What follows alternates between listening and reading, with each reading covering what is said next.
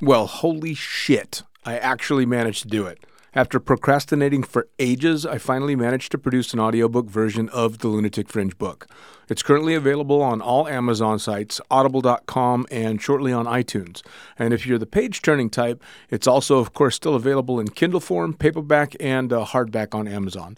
10 hours and 10 years worth of Blue Skies Magazine's articles, all available to you right fucking now, including a few author's notes and even an apology or two. Enjoy.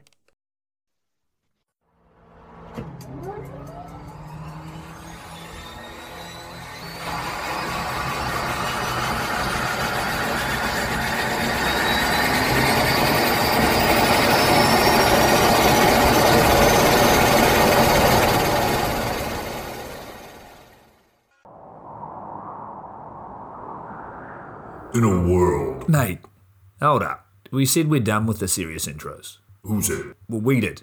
I don't remember that. Well, I said it, and you're me, so, you know. Well, I don't care. In a world. Uh, Hey, I told you.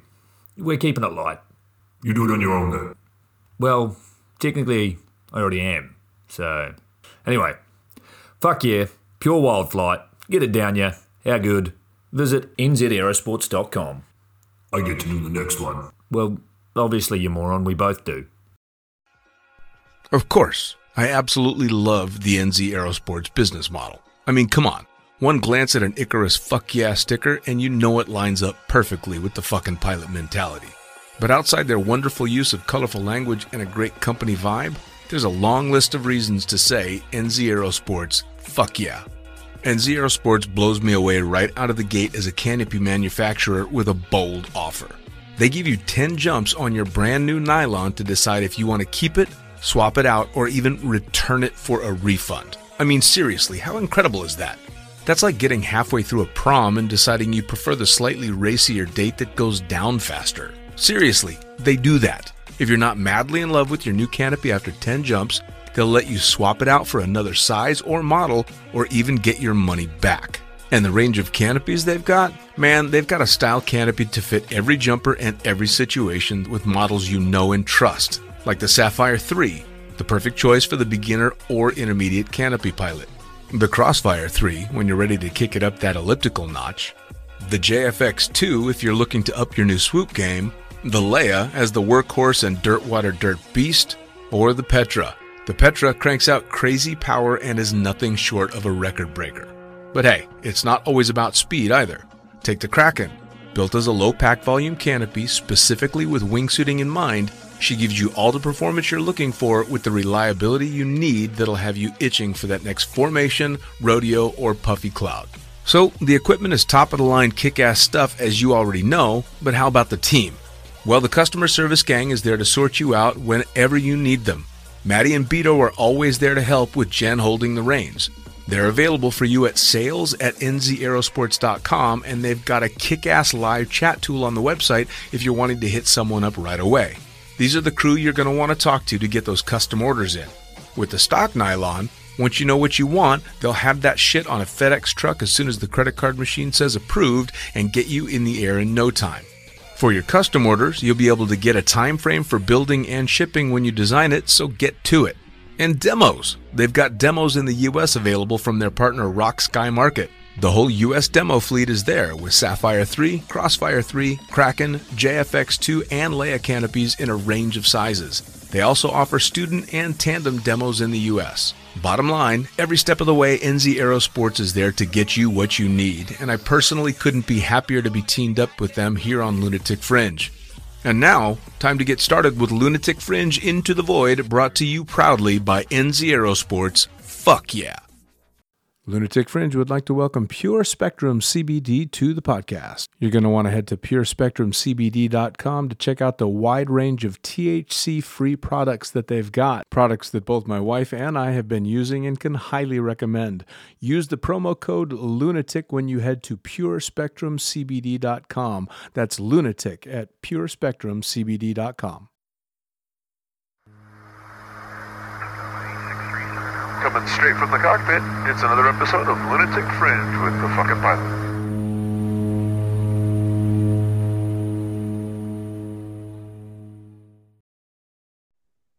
Ready, set, go. Back in the can for another edition of Lunatic Fringe Into the Void. Another familiar face. Tell me, who the fuck are you and what do you do?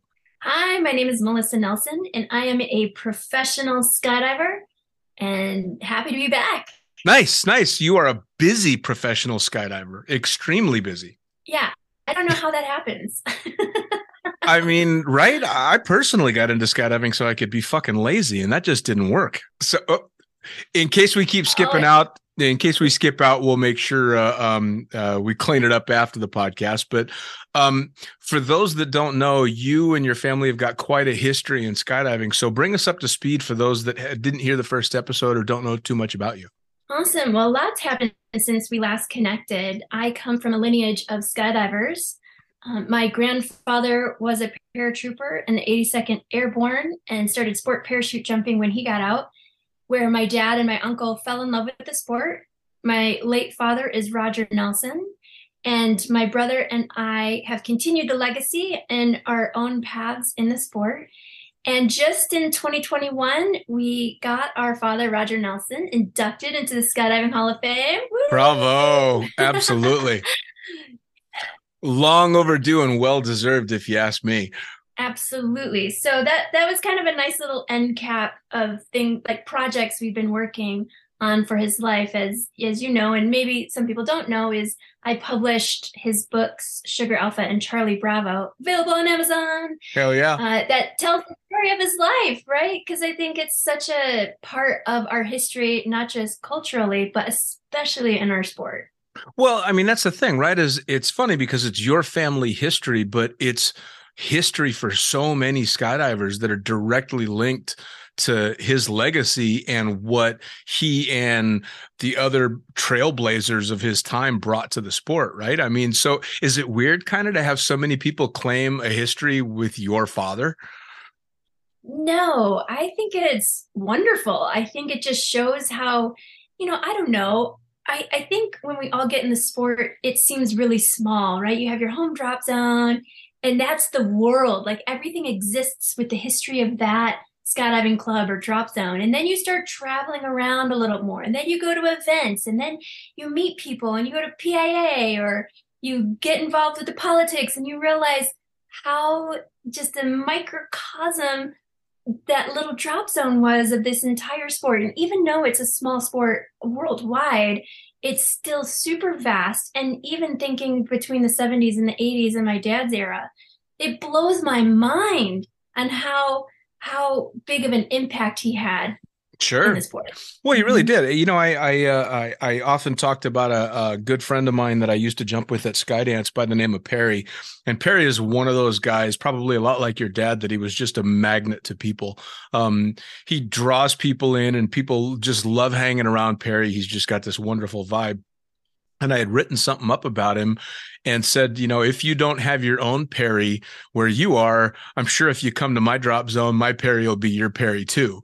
And it, it really is. Everybody's, oh, that's my Perry. And everybody's got their own version. So, oh, that's my Roger. Or that you've got different people that have different versions of their Roger that they hold on to, which has got to be kind of cool. Yeah, yeah. So so I embrace that. Yeah, for sure. Well, you know, I just saw a Facebook post not that long ago of your beginnings and working in the sport, and you had pictures of yourself in Manifest way back when, and that had to be a trip. Yeah, it's kind of nice. I I forget that so many people don't know our stories, right? There's so many of us that have been around for a really long time that you know, you kind of hear things, but you don't really get to see it. So I'm just leveraging my social media to tell my story in just little bits and pieces where Sure. I shared a post when I made my first skydive with my dad when I was about five years old. And I did, you know, 11 tandems by the time I turned 11. And then I posted the my humble beginnings working in Manifest. I was 16 and I didn't know what I wanted to do with my life or where I was going to go, but I needed to make money. I had a car and I needed to fill it with gas and pay insurance. Like that stuff was, you know, a slap in the face of like all of a sudden you're entering adulthood. So working on the drop zone for me was kind of an easy way out, Sure. if you will because I I tried working. Oh my gosh, my first real job was I was working as a delivery driver delivering pizzas, Oh, and I was terrible at it. This is before we had smartphones, right? And I did not know where people. I did not. I mean, we lived out in the country, so everything was fucking far away, and Right. I had no idea. It was it was terrible. So so working manifest was my next best choice, Sure. and and and yeah, apparently I was pretty good at it, and my dad was really impressed with how I managed and spoke to people on the phone, and was really professional, and he re- encouraged me and working alongside my mom like she is she is like the the secret weapon of our family you know? She was the one that came up with a lot of these uh, timeless marketing ideas process and how manifest worked. She was really good at manifesting. When i came around things were starting to get computerized so i wanted to bring the drop zone up to speed get everything computerized. So that's kind of like the snapshot of my humble beginnings is it wasn't that I came out of the womb skydiving. I came out and I skydived, but I really wasn't sure if it was for me. Sure, sure. Well, I mean, that's got to be kind of a double-edged sword when you're born into it, because at least for me, the as as I got older, the first thing I wanted to do was anything other than what my dad and mom wanted to do. Right? My dad was a golfer that you know uh, was pro level golfer, and I fucking hated golf, not because I hated golf, but because dad played it, and I had to hate what he loved. Um, so it, there had to have been that battle for you that you're like, well, fuck, this is all dad does and mom runs the show. I want to do something different. Uh, There had to be that draw.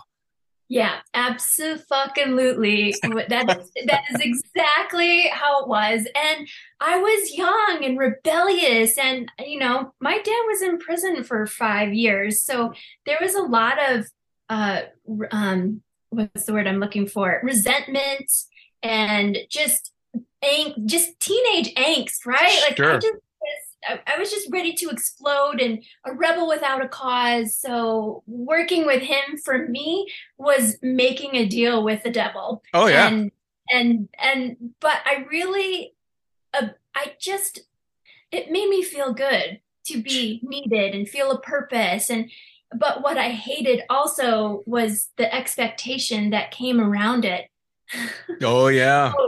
You're going to be good because your dad XYZ. Oh, you're Roger's daughter, blah blah blah. And and I was like, "Oh my god, these people don't know me. They didn't know the internal turmoil. Like, yeah, I, I liked working in the office and and whatever. It took me a long time to realize that I loved skydiving and that I made it my own and made it a, a career. Like there was a lot of uh, roller coaster emotions with that. And a lot of it had to do with being around my dad and being in his shadow because he was a big character in the sport. Sure, sure. I mean, I never met Roger, and I know a whole bunch of stories about Roger, and definitely the lore behind him. So I can imagine that's it. Really is a, a difficult situation to step into and to make your own, like you said.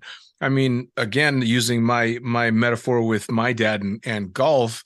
I tried when I got a little bit older to not just be the complete asshole to go out and play golf.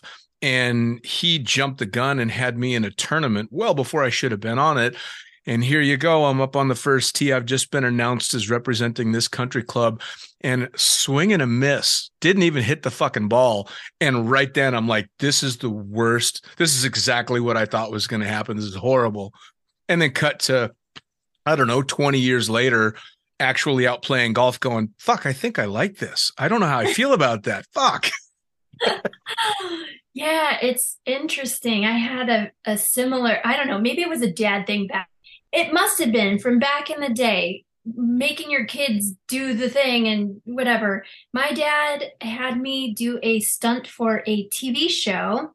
I think this was in 99, and it was me getting, or it wasn't me, but we were reenacting a, a situation that happened. A girl got knocked out. This is before the uh, so I was the damsel in distress. I got I get quote unquote knocked out in free fall. My brother was the one who came down and saved me and pulled my parachute and and this woman lived, right? So we're we're retelling, recounting the story, uh, reenacting the show. And the producers came up to me and they said, Hey, you know, the the girl was knocked out. Can you act like you're knocked out and not pull your strings for the landing? And and I was so of that time where my dad asked me to be on a stunt. I'm I'm holy crap. I'm I'm doing this thing and I've I'm like trying to figure out where I belong in the sport. So I felt the weight of the world on my shoulders, and I thought, I got to do this. All right. I have to. I'm, I'm going to do this. Well, I was All right. jumping a Stiletto 107. I don't know, 200 jumps. That's a story for another time. But All right. anyways, anyways, we're in we're in Cal City, and I do it. I fucking land without flaring, and I broke my back and my wrist. And that was a pivotal moment for me watching, having, right, you're in the hospital bed, you're collecting all the thoughts, you have nothing but time to reflect. I forget how old I was 20 something, young, 21, I don't know. Um, and I was toying around like, what am I doing? Am I going to do this thing or am I not? Because I've watched enough people growing up in the sport, not committing to it, being there for someone else, loving it, and I'm going, there's something to my doing. And I had this vision of, oh, We got you. Yeah, we got you. Okay. And, and so I had this vision on my hospital bed of if I'm going to do this, I'm all in and I'm going to do something where people will remember my name. Hmm. And the only thing so in my hospital bed, they would like a brand new pink rig, a pink jumpsuit, and a pink parachute, and I dyed my hair pink. well, And that's what I did. I'm like, people will know me. Maybe I'm not a good skydiver, but they are going to know me and they are going to remember my name. So Sure. I just just colored myself in pink and it's really funny. It became a, a marketing thing for myself. I put on my jumpsuit and people knew who I was. well, and I, the, the cool thing about that too is you came to that decision while laying in a hospital bed where you have that that decision to make, right? Am I going to be a skydiver? Is this something that I'm going to continue to do as you're laying there, you know, rehabbing from an injury? So it has to be uh, all right. Well, shit, if I can decide to do that from a hospital bed, then clearly I'm in it for the long haul. So it's kind of cool that you also came up with a way to market yourself from the hospital bed. I mean, I didn't even think I was marketing myself at the time. I was just trying to think of a way not to be Roger's daughter. And and now I had a whole not only did I have to prove myself outside of being Roger's daughter, I had to prove myself. I just busted myself all up. And I had to recover from this very humiliating accident, which was totally preventable because when I tell the story, I'm going, why the fuck did I do that? Yeah. Like what what what was I thinking? I'm so dumb, you know, but I was so young and I was young in jump numbers and I and I had I had a lot to prove. Sure. So so that was I'm going, okay, this is going to be a long uphill road, but let's just see where it goes. you know, it's it's funny that you you started the the non-marketing marketing back then cuz now man, if you want to work in this sport um, on anything other than just chucking drugs or shooting video, even if you're shooting video now, you have to market yourself. You know, I mean, you have to be a known quantity. And if you don't have the Instagram and if you don't have the Facebook and you're not shooting out those stories, the people you want to connect to might not know who the hell you are or not know your work. And now social media is the way you get work anymore. It's crazy. Yeah, so way back then, right? We didn't have social media. Right. The way we and what we what I fondly call shamelessly self-promoting yourself. yeah.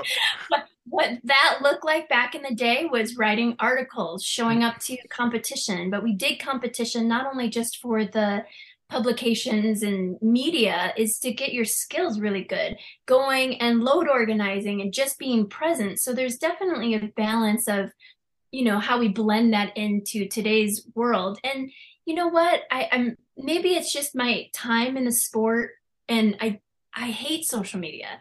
Oh yeah. Yeah. yeah. I don't do that. And so I try to keep hacking the system and doing it different because I just don't, I'm not an Instagram, I don't want to be Insta famous. That is not how I want to be remembered. I want to be remembered for the shit that I do. And sometimes that means just showing up and being present and doing the hard work and not trying to make it look fancy on social media. You oh, know, Oh, yeah. like, and I like, I'm re-strategizing how I present myself on social media right now because being in marketing now which you know, was able to evolve from my time in skydiving. I'm doing everything which considered quote unquote wrong, right? Mm. Like you're supposed to be super present on social media, posting all the time, being on all the platforms. I'm like, no, I'm not going to do that because when the person that's quiet in the room starts to talk, guess what happens?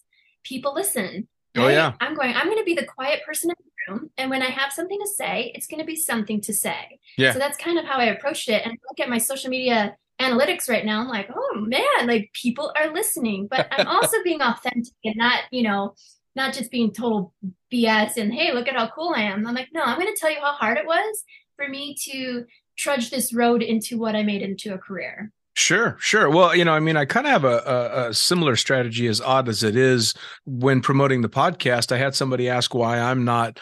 Uh, I don't put myself in any of the posts for the podcast. It's all just uh, pictures of my guests and stories of my guests, and I'm like, well, this shit's not about me. It's about my guests. First off, second off, I have no desire. People hear enough of my stories on the podcast. They don't need more from me on social media. This needs to be about the people that I'm talking to and and the stories moving forward. So it it, uh, it makes more sense to do it that way for sure. Yeah, but you do, but you have a pretty good story. yeah, I mean, I mean, right? yeah, yeah. I mean, it's not bad. It's definitely not bad. You know, it's kind of funny. He's blushing. It's so funny because that story if i if i leave it alone for just a little while social media moves so damn fast that the next crop of listeners have no idea. And i had a, a guest bring up the fact that i had written a previous book about being a stripper. And i guarantee you there's a whole lot of people that were like he was a what like a paint stripper? What the fuck? No the the old guy? No. I mean, we've all got some pretty interesting stories coming in for sure. Now, you you've parlayed all of this and and your beginnings and through the family. You obviously carved out your own path in skydiving for sure. And then you decided i mean you went full bore with everything and you've got so many projects going on not just your own personal projects but projects within the leadership of the uspa i mean tell people how wh- where did that uh, switch flip and you decided you know something? I've got something to say on on a much bigger level than just how this drop zone or that load is going to go yeah, I am going to preface this saying that everyone that's on the board now, I I have a good working relationship with. So I don't want this to seem like I'm pointing fingers at anyone on the board. However, as a member of USPA, I, I've been skydiving for almost 30 years now, and I've done nothing but bitch about USPA. I'm an instructor. I'm a pro rating holder and former DZO. So I've had my, and a competitor, former competitor and world record setter. So I deal a lot with the board when it comes to rules and uh, guidelines, instructional stuff, whatever. And I've had nothing. There's some people that were really good on the board, but I did nothing but bitch about USPA for like 20 plus years. Hmm. And I'm going, I'm going, okay, okay, okay. What do they say? It, stop bitching about it and start doing something about it. Yep. And that that I, I actually thought about that for a few years before I even thought about running. And in that thought process, I thought, well, why don't I just go hang out at some board meetings? And my mother, who has been around the sport, she remember she's a secret weapon here. She goes to me, she's like, honey, you know what you're getting yourself into. she, she, she's like, Are you really sure you want to do this? Because everybody knows me, right? I can't half ass anything. I don't do anything small. And so my mom is, she knows how busy I am, but she knows that I really want to give back. And the sport has given me so much. And I just felt that was a next stepping stone for myself was should can I give back? Like, do I have anything to give back? Do I have anything to say? Like, what what can I do? And I spent two years going to board meetings as a member, sitting through meetings and just giving feedback as a member. And I'm go- and I just started writing down. I call it my national director bank now. Mm. But all the ideas, stuff that was coming up, right? Because I'm a businesswoman, I, I, I kind of like hack the system and and and I can see a need and I can fill it. I, I you know, in my adult life came to this thing of you have problems, I'm going to find a solution, right? And, so that mindset, that entrepreneurial thinking just started exploding and I got really excited about it and I thought, okay, well, I'm just going to give it a go and run. And I ran in a special election and I lost. And it I was like, well, maybe mom was right. maybe, maybe I shouldn't do this. Maybe that's a sign, you know? But then another special election came along and the board said, "Hey, you know, like you should run." And I and I went back to them and I was like, "Okay, I will. I'll run." And I ran and I won that one. And I hit the ground running because I had sat through two board meetings or I'm sorry, not two board meetings, two years of board meetings uh, that I really had my finger on the pulse of what was happening. And I just jumped on to committees straight away and just started getting to work. So I, you know, being able to do some due diligence prior just was able to help accelerate getting stuff done. And people say things do take a while on the board. They do, but I I don't like to take a while. I like to get shit done. So that's kind of a that's a, a mark of our generation, though, isn't it? Oh, getting shit done or Yeah. Uh, not not wanting to wait. I'm not fucking patient either, and I think it's just. I mean, we were latchkey kids, you know. I mean, we were the generation that just kind of got left unsupervised for everything. So if you didn't do it for yourself, it didn't get done. If I wanted lunch, you fucking made your own lunch, or you didn't eat. yeah, yeah, yeah. Well, I was pretty lucky about that because I grew up in a drop zone and my grandparents ran a little deli. So I would just show my little curly head up into the window and I'd be like, Can well have taken care of. so now when you uh, when you first started thinking about the board was it still what you would imagine as the old boys club or or was that starting to change Well, you know, or is I- it starting to change I think it's starting to change.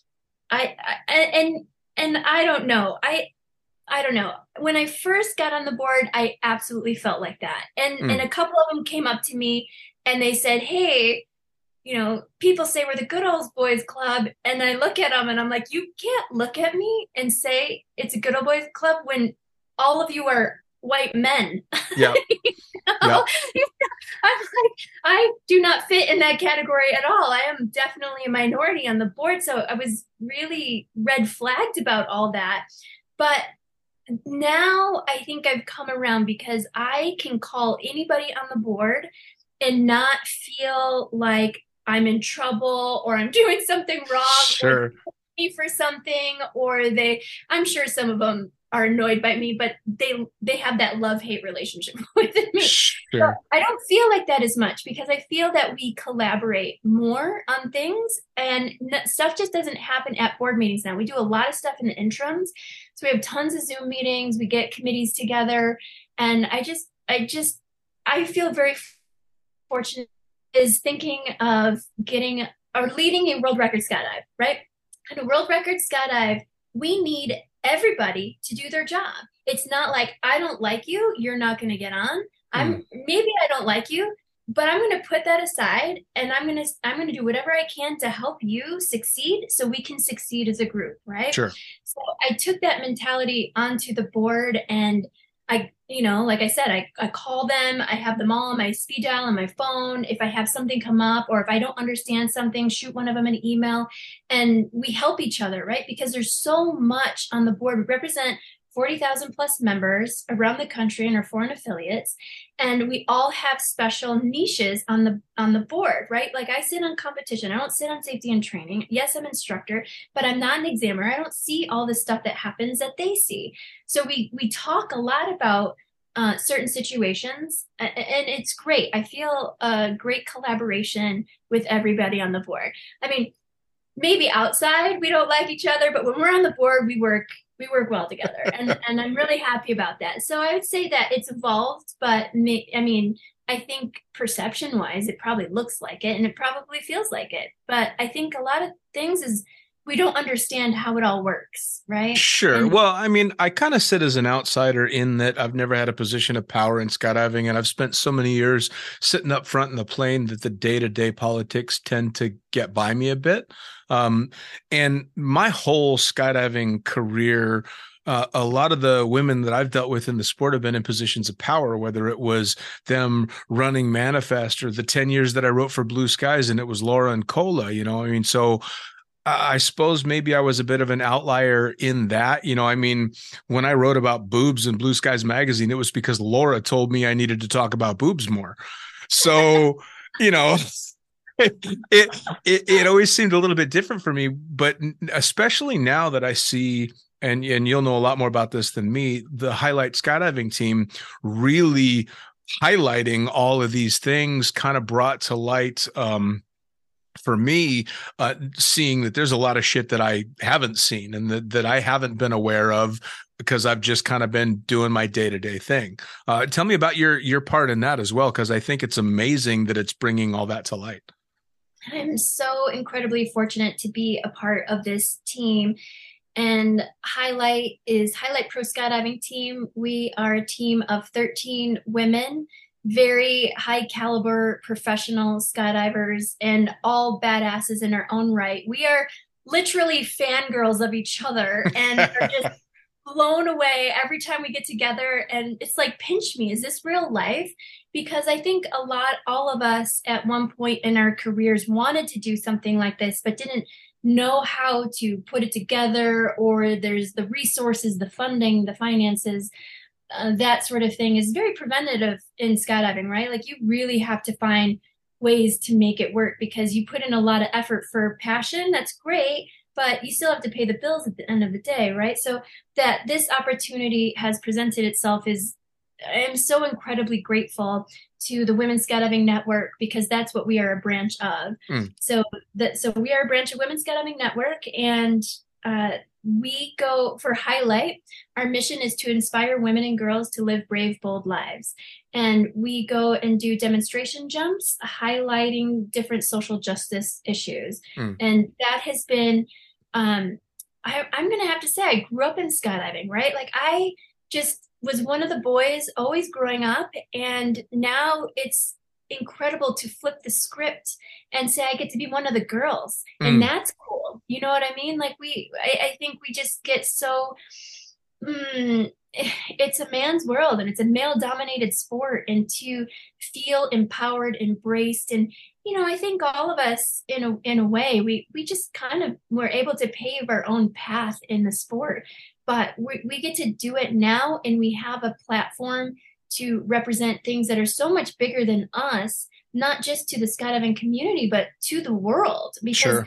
I mean, skydiving's cool, you know, we get to, you know, jump and, and, and do this stuff. It's also being able to expand and refine some of our own personal skydiving skills and, you know, sure. It's, it's yeah, it's a dream. Well, let's face it. I mean, skydiving shines a very unique spotlight on things, and and uh, people might not automatically think, oh yeah, that well they're going to go make a skydive to speak out for this injustice or this problem or or that issue, and then you think about it and go, oh no, that's actually a really cool way to highlight stuff because just another facebook post just another this just oh no wait that's that's a bunch of badass women that just went and did this incredible jump and landed in a stadium to crowds that went absolutely nuts especially when they realized it was a bunch of women that just did this incredible stuff. Because i hate to say it the knee-jerk reaction is you see a bunch of parachutes land in a, a stadium you think it's a bunch of dudes right? Yeah yeah and to find yeah. out it's these amazing women that just did it and made it look fucking easy that's just ba- it's badass. It really is. Oh it just gave me the goosebumps. That is that is you just you yes that is it. Like when the crowd goes wild when they hear that we're all women it's just it blows it blows their minds. And and how interesting that with all the social media and the cultural changes that are happening and the awareness that people are opening themselves up to we still have this stereotype that you know it's it's still a man's world. And it just shows us that we have a long way to go. And it's just so great to be able to utilize all my skills talents and be able to put this with a bigger mission on a team and be able to contribute in that manner right to elevate these messages. Um, and and go ahead. and the well, the badass cast of characters that you've got. I mean, the other team members. I just had the opportunity to speak to Maxine, Maxine Tate. For anybody listening, go back and listen to that episode. She's fucking amazing. Uh, I had Hannah Betts on not that long ago. Well, actually, it would have been a year, year and a half ago. Uh, and I just recently saw she republished one of the pictures of her on fire. I mean, are you fucking kidding me? right now, you can see when we're fangirls of each other, Yes, right? Like, it's- Is this real life? it's so bad. Well, I'm I suppose I'm very lucky in that uh, I became a fan, a very much a fanboy of female competitors back when I was just getting started because my sky surfing teammate was Mary Tortomasi and we were getting our asses kicked by Tanya and Craig O'Brien. And I had a total crush on Tanya in that she was just this not just amazing woman um, on the ground, but she was destroying it in the air. And how do you not just go, oh my god, you know you you you can't not be blown away by it. And and uh, so I, I suppose I was very lucky that I was exposed to that very very early on. But you're right, it still is a boys' club, and to see you guys being able to push through that barrier is fucking rad.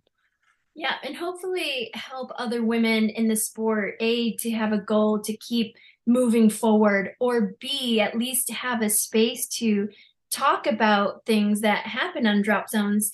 That kind of blends a little bit back into my work as a USPA national director is when I got on the board, so many people started talking to me about sexual assault. And there was a I had a knee-jerk reaction to it. I was like, not not touching that with a 10-foot pole, you know what I mean? I was like Hmm. scared uncomfortable, no way. And I just don't relate to a lot of other women because men were afraid of my father growing up. so I he would go around the drop zone telling people is it would be better to go in than mess with my daughter. So I kind of had that protection for a long time and by the when he passed away I was 26. So I kind of had my feet on the ground and you know running the drop zone with my brother respect in the sport. So i just it was just different for me. So to address something that i was uncomfortable about but i started hearing it a lot and more.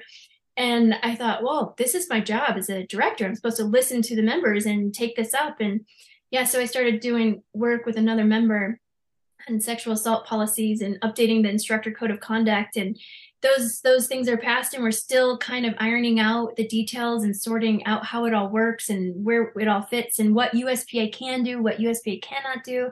And in you know, I think the board went through the same knee-jerk reaction that I did Sure. and we're all growing together and seeing that this is really a problem in the sport because it hasn't gone away. In fact, since we passed some of these policies, more stuff has come up. And I think it's just helping people be brave to step up to talk about, yeah, snapping my bungee when you don't have permission to be in that space with me is not okay. Mm. You know what I mean? Like tandem instructors being just gross with their students is not okay. Like I've heard some disgusting stories. Like I heard some raunchy stuff growing up in the sport, but being quote unquote one of the guys, you just kind of roll with the punches. No one crossed the boundaries with me, so I'm okay. But with other women, they that's different. Their experience is different. Like that's that's not okay. And Sure. I I, and you know, not that I want to take away from the cultural fun, fuck it. You know what I mean? Like people go skydive to go and have fun. I get it, but I believe that we do need to have boundaries. Like those boundaries don't go away just because we're in skydiving. Sure, sure. Well, uh, you know, I, I I made a similar point a long time ago in in one of the articles that I wrote for the magazine, and it wasn't so much a, a male female thing. It was um, acting appropriate around specific groups. Uh, in other words, uh, not crossing the line when it's students and and uh, mom and dad out watch the kid jumping. You know, you leave the bonfire chat to the bonfire, um, which has a similar flavor to it. But I mean. I think back over my career, and there's more than a few times that I was more than inappropriate, um, not over the line, but definitely skirting that line along with everybody else on the drop zone because that was the culture that I was brought into and at the drop zones. Um, and I, like you, have been around long enough to see that change and start changing and acting accordingly. But you hear the stories that just go way too far, and if it shocks me, it's fucking over the top. I mean, because Yeah. and, that's the stuff that has to be fought, right? I mean, it it's got to change because that's the that's the stuff that takes down sports like ours. It's not that big a sport. I mean, I, we've been battling this 13% of female membership in skydiving since I started Hmm. in, or when I did my first solo jumps in 1994. We only grew by 1% this past year. 1%. We're at 14%. Wow. And I started like sexual assault and harassment and things like that. I started going, holy shit. I'm like, is this is this a bigger problem than we think? Or is there is there something else? You know, because what other things had come on my table as we discussed this is women don't make as much money as men. Do women have more caregiving responsibilities and they can't dedicate the time? Women have babies and they don't want to, you know, carry on with the sport because of other responsibilities and such. So you know it's really hard to say what because we, we don't have any data on any of that of of why we're such a low number but there is this mysterious we don't have any validity to this statistic but it's like something that has been said for years that 50% men and women both come to do a tandem but it's the men that continue on with the sport. Like why? Like why? Hmm. and women's skydiving network is reaching out to ask that very question you know like why? Um, so it's it, it just makes me think well if i can do a little bit of the uncomfortable work and man i take some hits. I've got some haters. I've got some trolls. I'm like man you got to have some thick skin for this shit. You know what i mean? I'm like okay. Like I Yeah, you do. rolling. And, like, you know my dad you know like I, it's not like i'm not used to taking some hits right. Yeah no shit. You know it's kind of funny. I i had no idea that uh, uh, the numbers were as low as that but what that uh, puts in stark reality for me is there are so many women towards the top of the skill level in skydiving. I mean competitors in swooping and free flyers and tunnel flyers. What that tells me is that the women that are in skydiving are fucking amazing. Yeah there's a the we take up a lot of leadership roles in the sport. I don't have the statistics. Maybe i can share a link for with you that you can share with everybody. Yeah. we did, we did a um, uspa did a poll on what where women were in the sport. And we do we do take up a lot of leadership roles which i thought was very interesting being instructors dzos sure. uh, on the board things like that Well, I think probably part, at least I would guess part of the reason that it's easier for men to chuck it all uh, and go full force into skydiving is it's it's very easy for the guy to be accepted for parking the trailer behind the tiki bar and just doing the bum thing for a long time. It's a lot more difficult for a woman to do that, right? I mean, not just for the practical reasons like safety living behind the tiki bar in a, in a tent, um, which unfortunately is an issue, um, but just because it's a lot more socially acceptable for a, a 24 year old dude to be wearing the same pair of jeans five days in a row and being a bum packing on the mat and jumping when he can. Um, so I'm sure that's part of it. I mean, because it can be kind of a grungy sport. Yeah I, I i have no idea. I mean i was pretty grungy growing up in the sport. I mean, Yeah, well, it's kind it's kind of funny because uh, I mean, you were uh, um, you were really hitting your stride too, right about the uh, the time that the cool kids had the dirty rigs and the dirty jumpsuits because they were out, you know, slamming it all day long and didn't care that their jumpsuit could stand up by itself at the end of the day.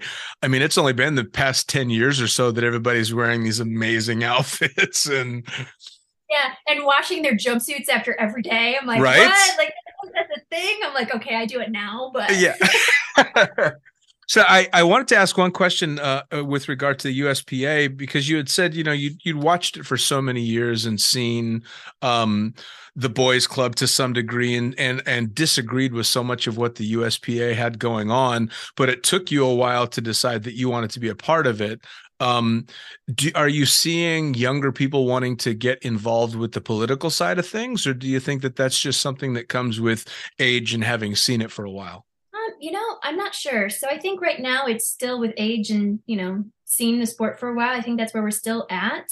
However, one of my goals is to inspire other younger jumpers to get involved because I think that being that close to being newer is so important and refreshing to bring that perspective and vote to Hmm. the board and and not a lot of people know some of the board members that are my age on the board and and may just be kind of undercover right? Because a lot of regional directors are only known in their region. They're not known across the country. And um, so they bring a lot of valuable perspective. Mm. and there's they're the ones that are on the drop zones all the time. And i think that's incredibly important to bring to the board. I mean this board, I'd say a majority of us skydive. However, and, and this is not to, you know, I, when I first said this stuff, yes, I meant it derogatory. now I say this. Let's just be honest here, right? Uh, yeah. uh, but but now I say it for the you know we talk about representation not just with skin color nationality and all that stuff but I, we have people don't do you know that's very underrepresented on the board. And here we are having to make all these policies and rules and competition and you know so i think having that sort of representation on the board is very important. And a lot of board members a handful don't jump anymore. Some of mm. them might still be around drop zones but i think being around versus actually being in the sky being on the load like you're at the loading area there's conversations that happen that don't happen when you're just mangling around. When you're on the airplane, when you're seeing stuff that's happening, when you're under canopy and you're like, what the fuck is going on? Like that kind of stuff. Right? Yep. But not just that, I also think it's very important for directors to travel. I know a lot of regional over and they're getting to see a hand. So like seeing the fun jump aspect of it too, right? So I made it part of my campaign to go around to these drop zones, small, medium, large, meet the drop zone owners, just connect with them, just to say hi like i hear you not just me but i'm just i'm just helping the board hear your perspective to bring it back to the board because when mm. we're making policy i think we need to know what you guys are thinking, saying, feeling on a personal level, like seeing your drop zone and how it operates. So, I mean, there's a couple of BSRs that would have screwed some drop zones because it just A didn't apply or it would, you know, not considering like the layout of the drop zone or how their operations work. Like that stuff is super important. So, Sure. So yeah, I you know, I I've taken my responsibilities to the nth degree. well, no, but that's a good thing, right? Because it's very easy to be a little bit uh, too far removed from what's actually going on, and as soon as that happens, you're not representing those people, um, which is why that young blood, or at least the perspective from the young blood, is so important. Because I mean, this is a, a sport with uh, uh, generations that come quite quickly you know? I mean it's not a generation by age it's a generation by the the next group that are coming into the sport and those people see things in a slightly different way and i mean the changes that have happened between the time that i started skydiving almost 30 years ago and now are enormous you know? I mean just in in the education of skydiving and how it's taught and and uh, uh, how drop zones are doing the teaching and and standardizing things to make it all safer has changed immensely. And that's all because people like you were doing the work and on the ground seeing this shit's not working anymore. It used to but it doesn't now. Times are changing. And so that stuff's important.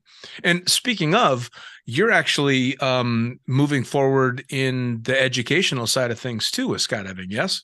Yes, I am. I'm launching a brand new business. Uh oh, let's hear it. I like all right, it. All right, all right. So uh, during the pandemic, I built an online first jump course for Ultimate Skydiving Adventures.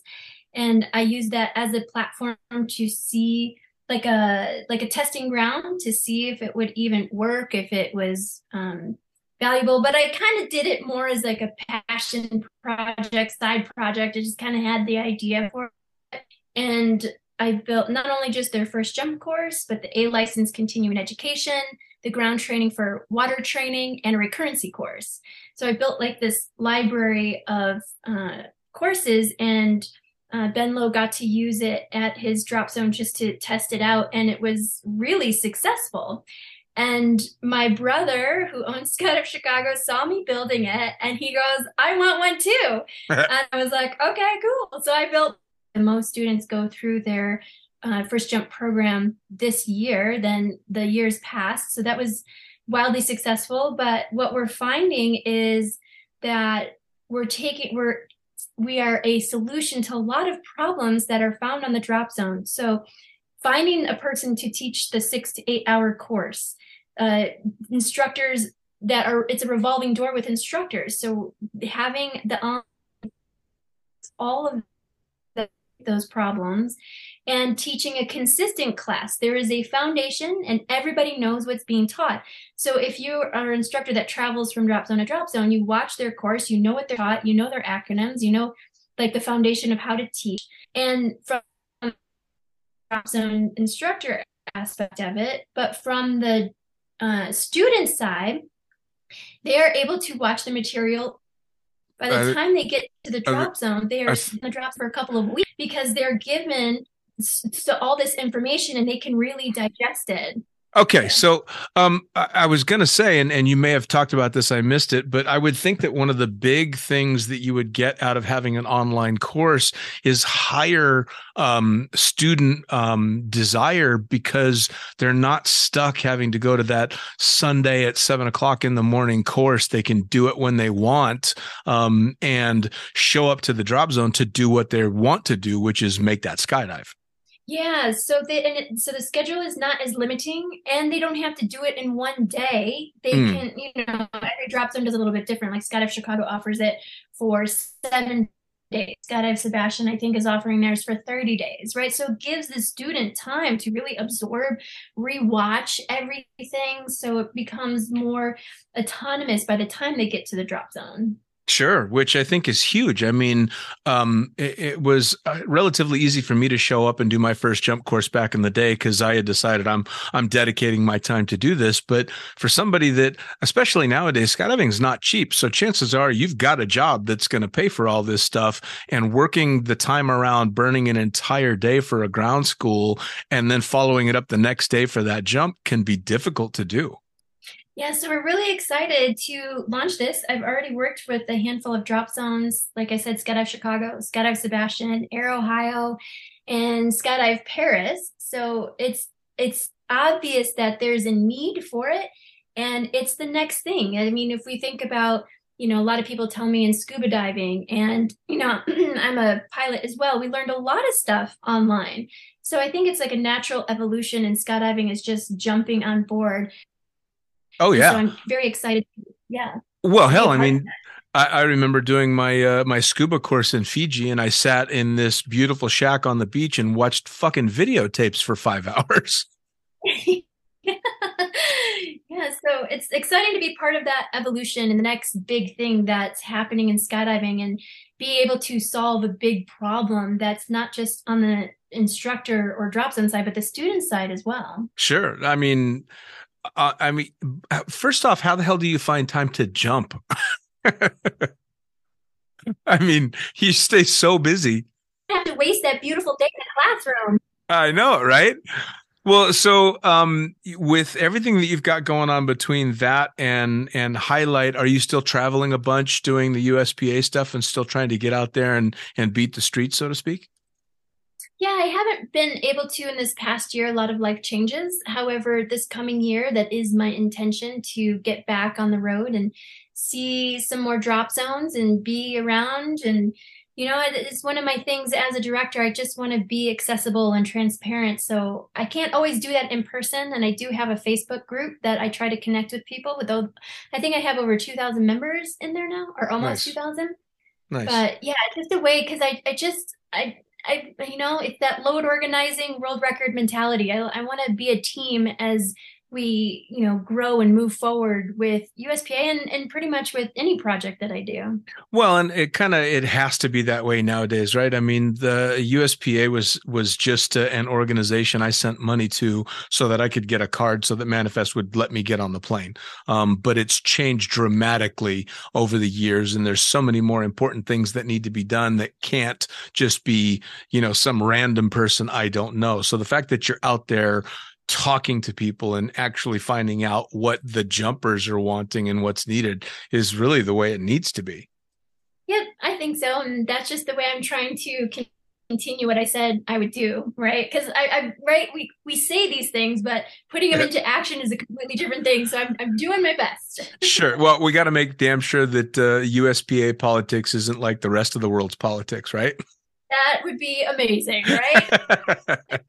so, as we wrap things up, I want you to tell everybody, uh, give everybody all the links uh, on how they follow social media so that when you do break silence, it's for important stuff and how they find out about Highlight and how they find out about this, this uh, new business. Awesome. Everything can be found in one place is my website, melissa-nelson.com. Awesome. That's easy. Yeah yeah, just put it all right there. Usually there's more to it than that. Uh, that's that's fantastic. I'll tell you what, I can't it's been it's been tough nailing you down because I know you've been busy this time around, but I so much appreciate you taking the time this morning to sit down and talk. You're the best. Love you. Awesome. Love you too. You take care. We'll talk soon. All right. Bye. And there you have it. Another episode of Lunatic Fringe Into the Void brought to you as always by, and say it with me, fuck yeah, NZ Aerosports. Head to nzaerosports.com by Pussfoot. That's right, head to pussfoot.com, the Extreme Sports Collective, and check out everything they've got to offer. By summitparachutesystems.com, Jarrett Martin and the family cranking out amazing pilot rigs as well as incredible rigging courses. And now joining the Lunatic team, it's the one and only Tony Suits. You know him, you love him. Head to tonysuit.com, check out all the amazing standards as well as the new incredible signature line they've got going on. And as for us, the Lunatic Fringe is now now on YouTube. That's right, you're going to have the chance to put faces to the audio by heading to youtube.com and looking up the Lunatic Fringe podcast. It's easy. Hit the like button, hit the subscribe button, check out all the amazing videos from the previous guests that we've had, as well as new and upcoming interviews on video. As always, I am the fucking pilot. Head to thefuckingpilot.net or theprincesspilot.com. Thanks for joining. We'll see you next time around.